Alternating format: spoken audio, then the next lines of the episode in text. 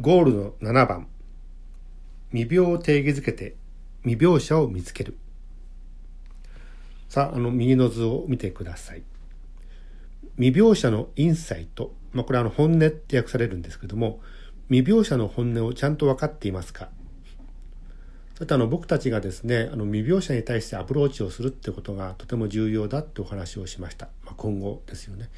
じゃ未病者っていうもの自体を一塊に考えてしまうとなかなかアプローチができないはずなんですよ。ということで未病者ってもの自体をちょっともっと詳しく考えてみましょうねっていうことです。そのためには定義づけが必要なわけですよね。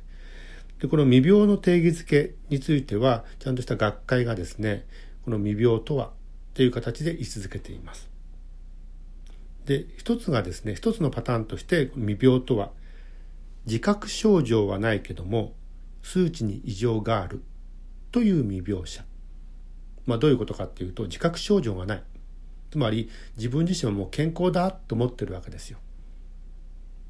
だけども春の検診とか秋の検診に行ってみてで結果を見たらばあなたは数値に異常がありますよねっ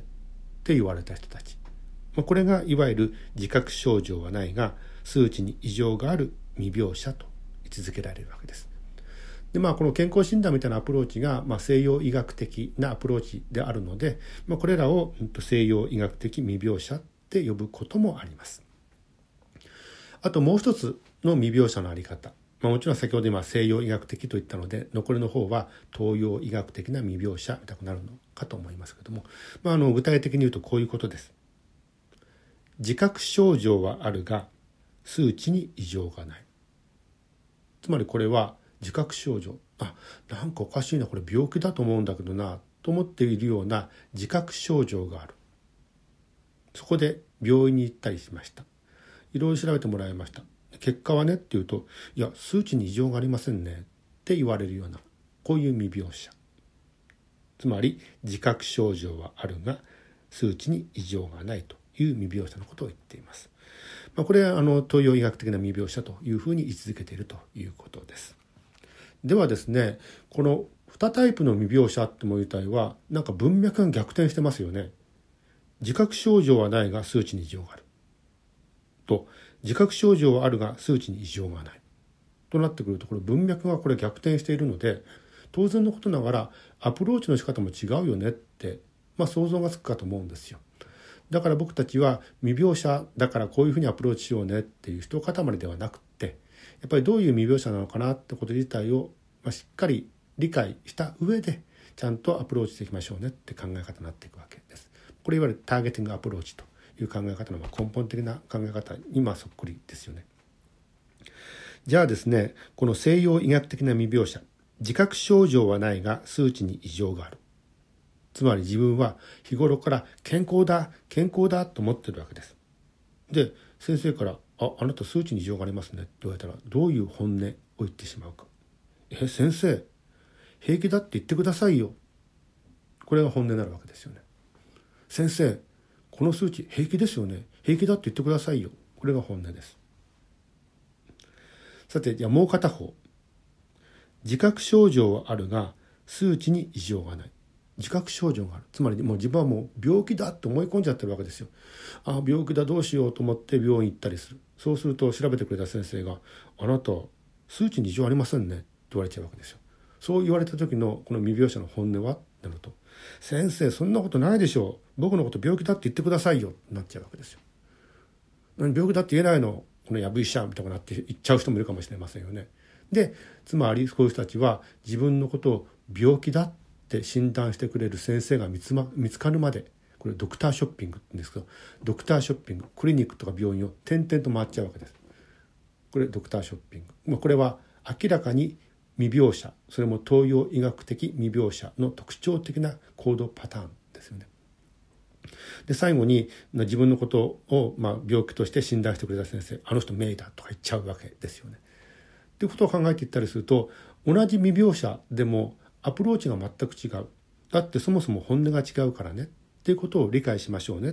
ていうお話がここのページになってきます。さてじゃあ本文を読んでみましょう。ゴール07番未病を定義づけて未病者を見つける近年西洋医学と東洋医学の解釈をもって現代未病として定義化するようになってきておりそれをもとに未病対策をヘルスプロモーションの要に未病産業をヘルスケアビジネスの中核に仕込むようになりました。日本未病学会は現代未病を西洋医学的未病と東洋医学的未病に分けて定義しています。西洋医学的未病とは自覚症状はないが検査数値に異常がある状態。東洋医学的未病とは自覚症状があるが検査数値に異常がない状態を言います。健康だと思っていたけど健康診断に行ったら異常な値を指摘されたり病気のはずだと思って病院に見てもらったのに特に異常は見つからなかったりこのような健康と病気の間をさまよう人のことを指して未病者とカテゴライズし未病の普及啓発のもと未病者を抽出し未病対策が実施されますしかしエビデンスベースドのエビデンスベースドのつまり、うんと、しっかりとした情報担保される情報をもってしたアプローチのことを言ってますね。エビデンスベースドの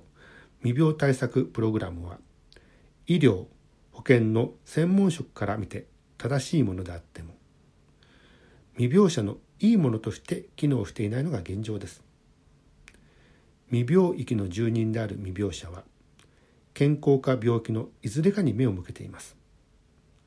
普段から健康を自認している西洋医学的未病者の承認欲求は健康に目が向いていますから検診等で異常値を指摘された場合自己肯定感の回復に向けた発言平気だって言ってくださいというのと行動数値を良くするための健康行動に出ます。逆に普段から症状や不調に悩んでいる東洋医学的未病者の承認欲求は病気に目が向いていますから